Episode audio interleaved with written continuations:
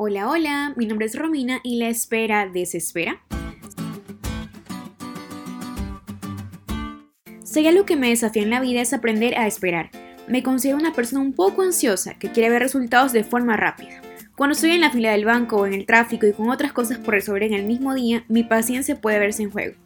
Y es muy chistoso que cuando más pedimos a Dios por paciencia, más pruebas vienen a nuestra vida para aprender a desarrollarla. Porque no tiene sentido pedirle a Dios paciencia y esperar que al instante todo esté de maravilla. Como dice la frase, ningún mar en calma hizo experto a un marinero.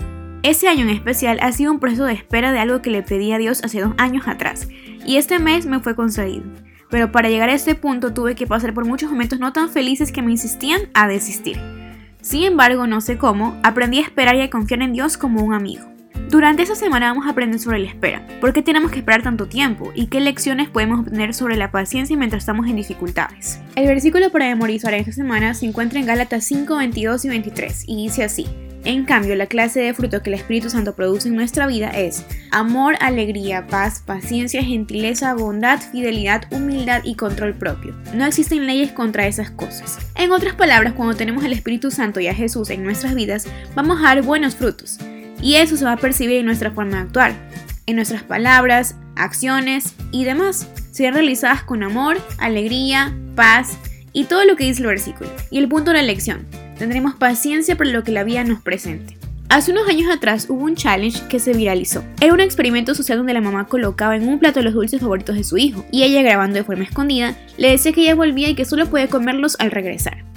Es interesante que en los videos hay niños que esperan pacientemente, otros que comienzan a estar inquietos y otros que viven a lo You Only Live Once y lo comen sin importar lo que la mamá dijo. Un experimento similar arrojó los siguientes resultados, haciendo seguimiento de esos niños hasta la adolescencia. Los que habían esperado resultaron tener mejor adaptación, mejores estudiantes y más seguros de sí mismos que los que no esperaron. La paciencia indicaba algo mayor en el carácter humano. Y como Dios es tan sabio, no es por gusto que nos aconseje que cultivemos la paciencia. Si eres del grupo de los ansiosos como yo, que cuando le dicen tranquilo todo va a estar bien, piensa que no resuelve nada, pídele paciencia a Dios. Nos va a mandar pruebas, pero va, nos va a mandar pruebas para cultivarlo, pero Él nos acompañará en el camino para aprender a depender más de Él. ¿Te diste cuenta de lo cool que estuvo la lección? No te olvides de estudiar y compartir este podcast con todos tus amigos. Es todo por hoy, pero mañana tendremos otra oportunidad de estudiar juntos.